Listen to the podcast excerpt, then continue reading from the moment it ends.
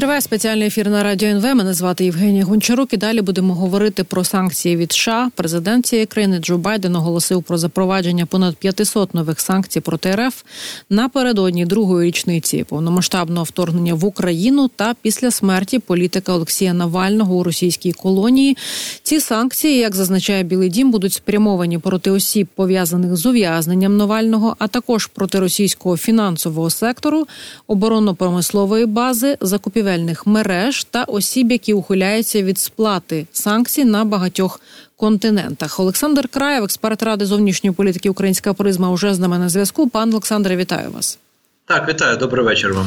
Е, Мені видається, що після того, як не стало політика е, Навального, склалось враження, що ось цей такий потужний пакет санкцій ухвалений якраз як реакція на ці події в Російській Федерації. Але ми розуміємо, що готувався насправді цей пакет доволі давно. Е, чи слід нам пов'язувати так і розцінювати, що можливо США більш гостро відреагувало на події в Росії, ніж, наприклад, на події в Авдії? Авдіївці і загалом е, продовження агресивної війни Російської Федерації проти України. Порівнювати ці два напрямки достатньо складно, тому що реакція на Авдіївку була трохи іншою. Реакції на Авдіївку ми побачили доволі жорстку позицію Білого Дому стосовно палати представників. Ми побачили заклики нові до переговорів. Ми побачили, що в Сенаті знову відновили дебати щодо того, що потрібно Україні надати так звані проміжні пакети допомоги, які до того часу, поки палата представників нарешті не розродиться із основним пакетом допомоги. Ці проміжні пакети мають допомогти Україні витримати російські російський натиск. Тобто, в питанні допомоги Україні нам важко казати про санкційний режим. Нам важко казати про те, що в питанні Авдіївки, в питанні необхідності американської підтримки реакція була інша, бо порівняти санкційну політику і політику підтримки навіть технічно доволі складно. В контексті Навального санкції переважно краще вважати показовим жестом, тому що якщо подивитися, більшість із тих 500 санкцій вони введені проти окремих осіб, які пов'язані з ув'язненням Навального, проти, проти, наприклад, керівника колонії, де він загинув, проти керівника ФСІН е, Федеральної служби сповнення наказання в тій області, де загинув Навальний. Тобто, це скоріше показовий такий жест адміністрації Байдена, що нібито вона всіх притягує до відповідальності. Тому це трохи різного рівня реагування і трохи різної логіки реагування. Дуже добре, що американці прореагували і в першому, і в другому випадку. Проте є декілька негативних речей. По перше, ми побачили, що реагування реагування на втрату Авдіївки було недостатнім. Ми досі не маємо пакету допомоги. Ми досі не бачимо рішучості обох партій прийняти цей пакет допомоги. А в плані Навального. Це на жаль показує, що в американському істеблішменті, в американському суспільстві досі є віра в цю примарну так звану ліберальну російську опозицію. Що нібито вона має якісь там е, перспективи, якесь якусь можливість створити те, що називають прекрасна Росія будущого. Тобто, на жаль, ми досі маємо те, що американці граються з цим наративом. Е, Все таки повертаючись до питання е, санкцій цього об'ємного пакету, е, на вашу думку, про яку ціну йде мова? Бо насправді в заяві Байдена, в заяві Білого Дому зазначають вони, що Путін заплатить ще більшу ціну за свою агресію за кордоном і репресії всередині країни. Чи зрозуміло станом на зараз, який саме буде удар завдано саме цим пакетом? Наразі ми можемо просто констатувати, що дійсно більше 50% цього пакету це індивідуальні санкції. Ну тобто, умовно, керівники колонії, судді, прокурори їм доведеться разом з сім'ями цього року знову відпочивати десь на Сілігері, а не поїхати в Лос-Анджелес. О Боже, який жахливий удар для російської економіки. Звісно, введені часткові санкції проти деяких російських банків, які обслуговують якраз систему федеральну систему по виконання покарань. Введені певні санкції щодо рахунків цих. Фізичних і юридичних осіб. Паралельно, звісно, посилені санкції на ті сектори російської економіки, які також перебували достатньо довгий час під санкціями. Тобто. Ми не можемо відкидати того факту, що удар російській економіці нанесено.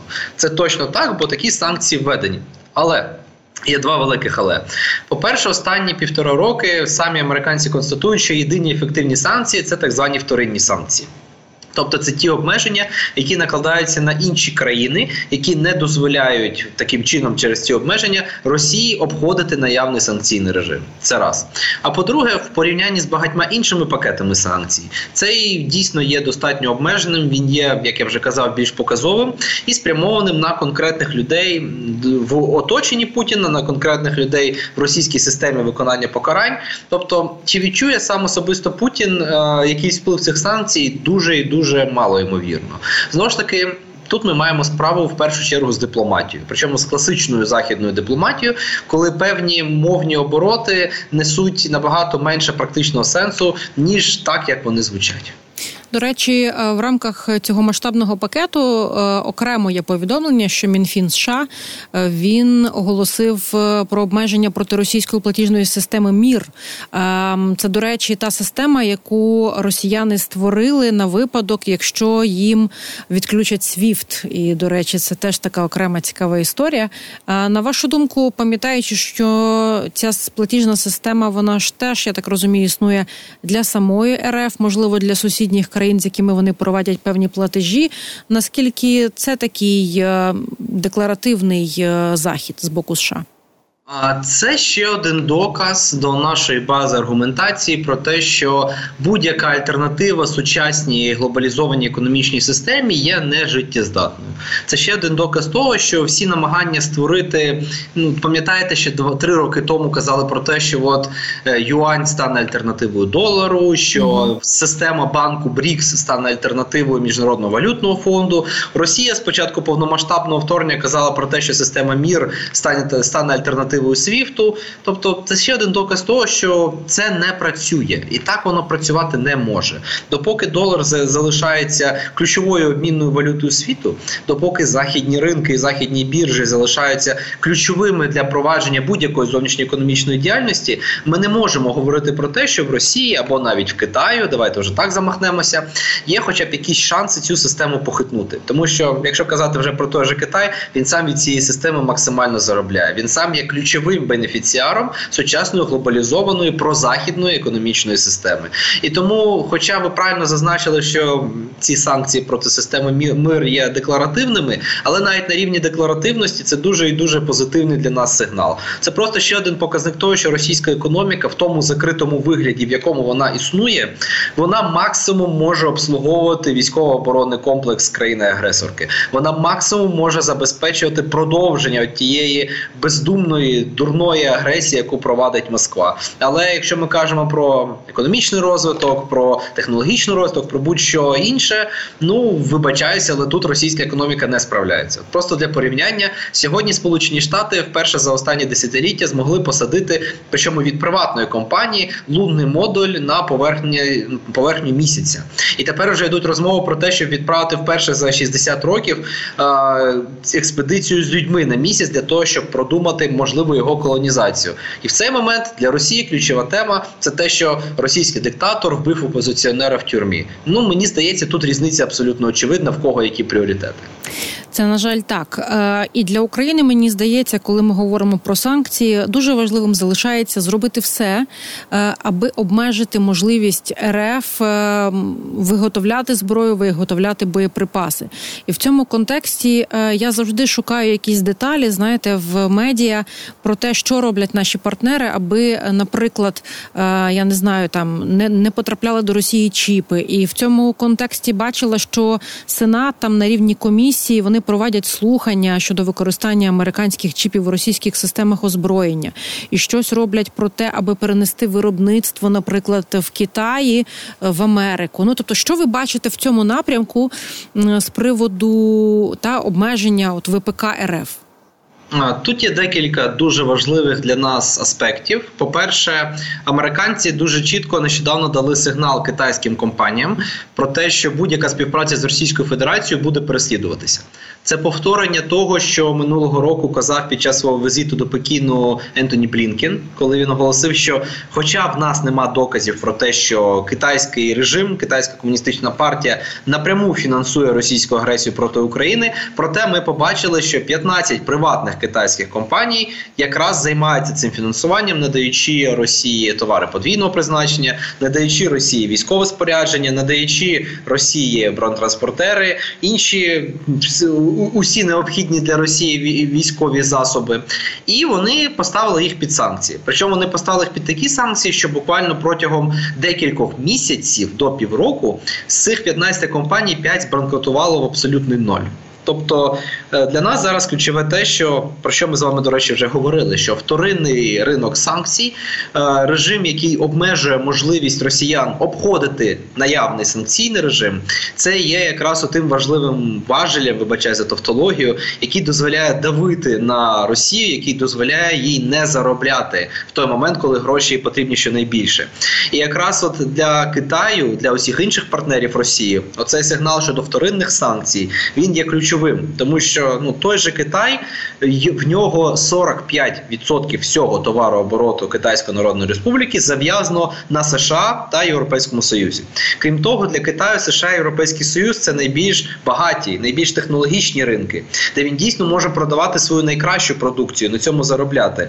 То чи буде Китай ризикувати майже половиною своєї торгівлі, відповідно половиною своїх заробітків, заради того, щоб допомогти маразматичному кремлівському диктатору провадити взагалі не потрібну для Китаю війну. Ну от з цим в мене є дуже і дуже великі сумніви.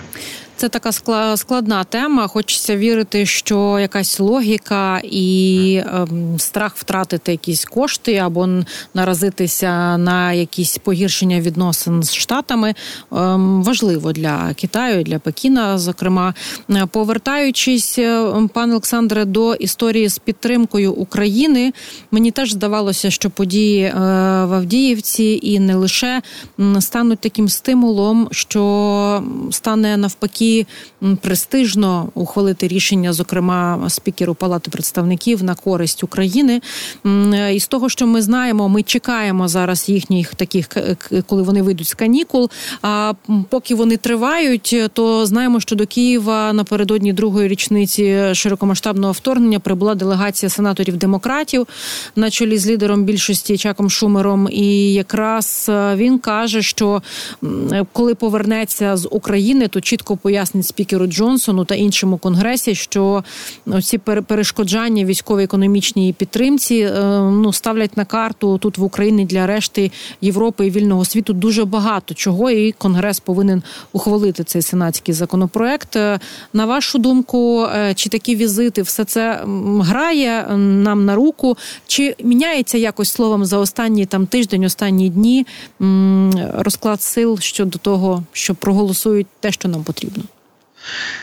Насправді в останні дні у нас не так багато хороших новин стосовно палати представників. Бо, хоча зрозуміло, що до е, середини березня палата представників має прийняти федеральний бюджет, вона має проголосувати його, і в федеральному бюджеті також закладена частина допомоги для України, для Тайваню, допомоги на кордон для Ізраїлю. Тобто, всі ті проблемні питання, які не вирішувалися до цього в форматі окремого пакету, так званого пакету Байдена, е, і зрозуміло, що логічні обставини абсолютно раціональна логіка наполягають на тому, щоб найближчим часом це рішення було прийнято, як тільки палата повернеться з канікул, тобто 28 лютого. Проте ми бачимо, що той самий кокус свободи, найбільш консервативний, найбільш праворадикальна група в межах республіканської партії, каже про те, що вони зараз починають тиснути на спікера Майка Джонсона, аби він не боявся шатдауну. Тому що якщо федеральний бюджет не буде проголосований, в четвертий раз його відстрочити буде дуже важко. Відповідно, американці ризикують тим, що в них почнеться шатдаун, тобто повна зупинка роботи федерального уряду, відповідно, повна зупинка фінансування будь-яких федеральних державних проєктів. І от в цьому випадку це дуже загрозлива ситуація, тому що ну це повністю ставить під удар американську економіку і може призвести до стагфляції.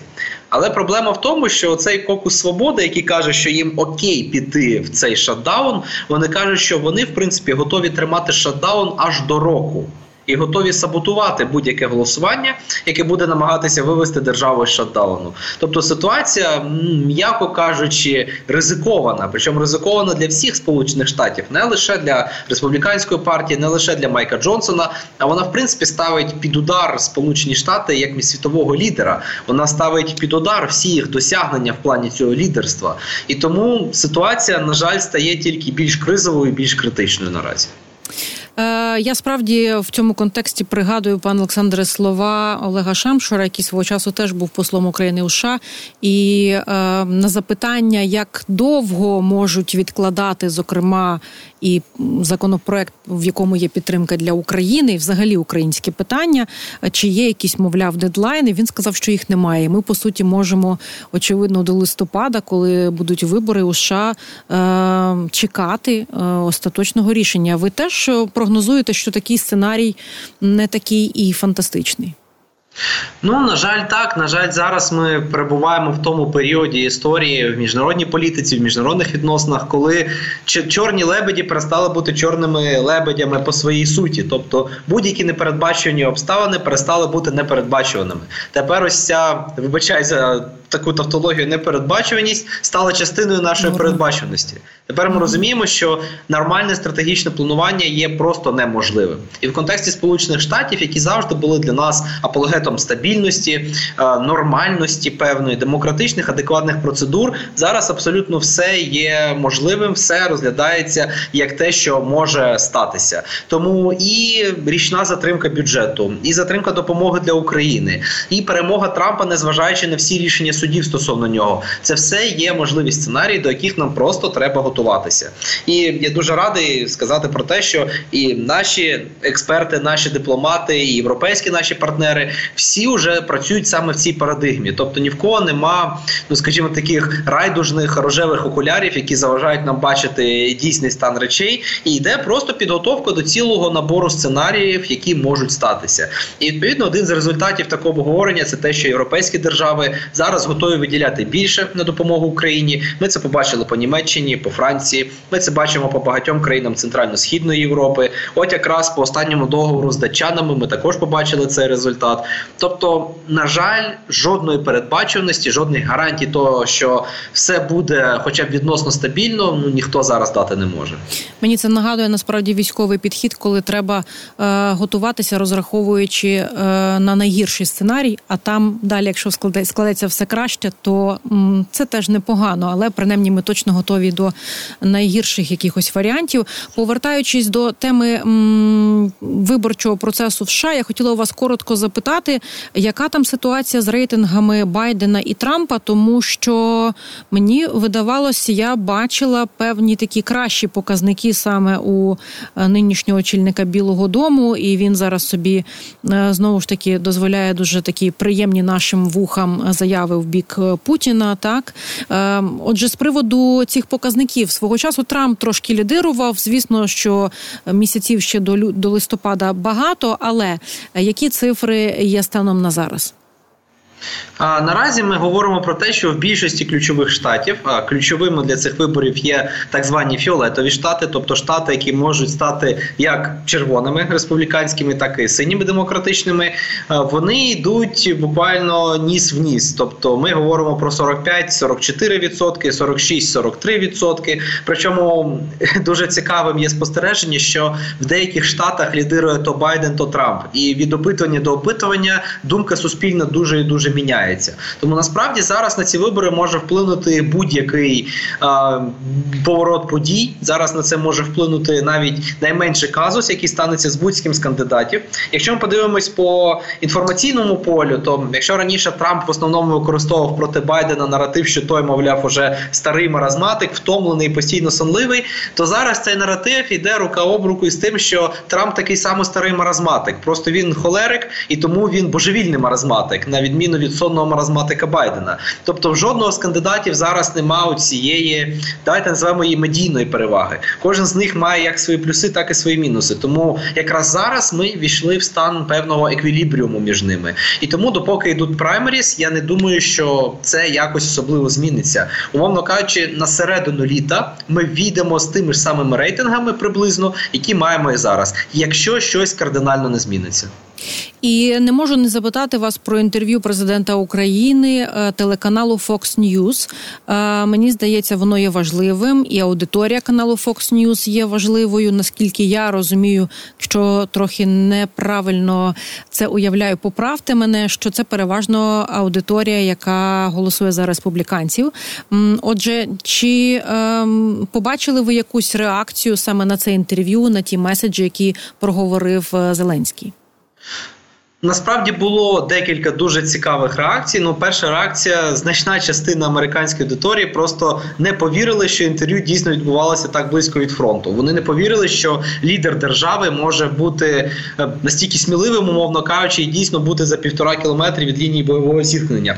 Одначе треба віддати належне журналісту Fox News. Він сам почав розвінчувати ці міфи. Він сказав, що буде опубліковано додатковий відеоматеріал, який він і його група знімали на під'їзді до позиції, на самій позиції. Тобто, насправді це дуже і дуже зіграло в плюс е, нашому іміджу як воюючої країни і іміджу Зеленського як лідера воюючої країни. Е, далі треба відмітити, що в принципі консервативні оглядачі доволі позитивно сприйняли це інтерв'ю. Була розмова про те, що це дійсно чесне відкрите інтерв'ю стосовно того, що відбувається. Це певна відповідь Путіну, і в принципі перегляди вказують на те, що воно набуває потроху популярності.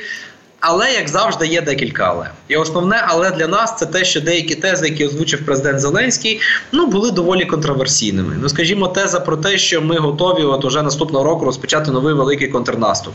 Причому з мінімальними згадками того, що це все залежить від американської допомоги. Друга теза, яка для нас може бути потенційно дуже проблемною, це те, що корупція в Україні майже знищена, і що корупції не залишилося. От щодо цього є сумніви, як в наших оглядачів, так і. Е, серед наших європейських партнерів. Тобто, насправді, от з цим у нас якраз є великі проблеми. Що це дуже така спорадична, швидка думка, яка на жаль може принести нам більше ураження ніж якоїсь користі. Але в загальному це інтерв'ю дійсно було зроблено вчасно з доволі вдало вибраною площадкою для втілення цього інтерв'ю. Тому загалом для нас це великий інформаційний плюс. Е, І це добре. Очевидно, е, команда президента розуміється на тому, як медійно тут спрацювати, і вони це зробили. І наприкінець коротко у вас запитаю про. Заяву диктатора Путіна 23 лютого, яке він зробив е, з приводу оновлення ядерної зброї майже на 100%, а також про е, розпочатий серійний випуск нових гіперзвукових ракет «Циркон». Ем, чи реагують у США на нові заяви про ядерну зброю з РФ? Вони точно на них прореагують у США, скажімо так, є набір того, як вони можуть прореагувати. Це і тестування власних зразків, це і проведення перевірок, це і відповідно звітування про те, наскільки готова їх ядерна зброя. Але найлегший варіант прореагувати на це це як мінімум публікувати і зробити максимально публічною ту інформацію, про яку каже американська розвідка. Що в принципі їх розвіддані не вказують на те, що за останні декілька років РФ нарощувало виробництво збагаченого урану і взагалі радіаційних матеріалів, які необхідні для створення ядерної зброї. Тому Теза про те, що нібито росіянам вдалося повністю оновити свій арсенал, який нагадаю складається з більш ніж 3,5 тисяч ядерних боєголовок, як тактичних, так і стратегічних. А це абсолютно різні типи і технічно різні за складністю е, типи боєголовок, які треба оновлювати, для яких треба матеріали, для яких треба технічна здатність, якої в Росії нема останні два роки. Тобто американці, якщо в них дійсно є всі ті дані, про які вони говорять, вони доволі легко можуть зламати цей російський міф про те, що вони нібито готові до ядерної війни. В зворотньому випадку вони можуть дійсно показати, що не лише Росія готова до повного знищення людства, але й Штати зможуть на це відповісти. Тобто американці мають на це реагувати. Якщо цієї реакції не буде, ну чесно, Байден тоді дуже сильно всіх здивує, як людина, яка росла в часи холодної війни, яка знає, як треба працювати з такою інформацією. Ну він не може не прореагувати. І будемо чекати, очевидно, як мінімум, заяв. Дякуємо вам, Олександр Краєв, експерт ради зовнішньої політики Українська призма, був з нами на зв'язку.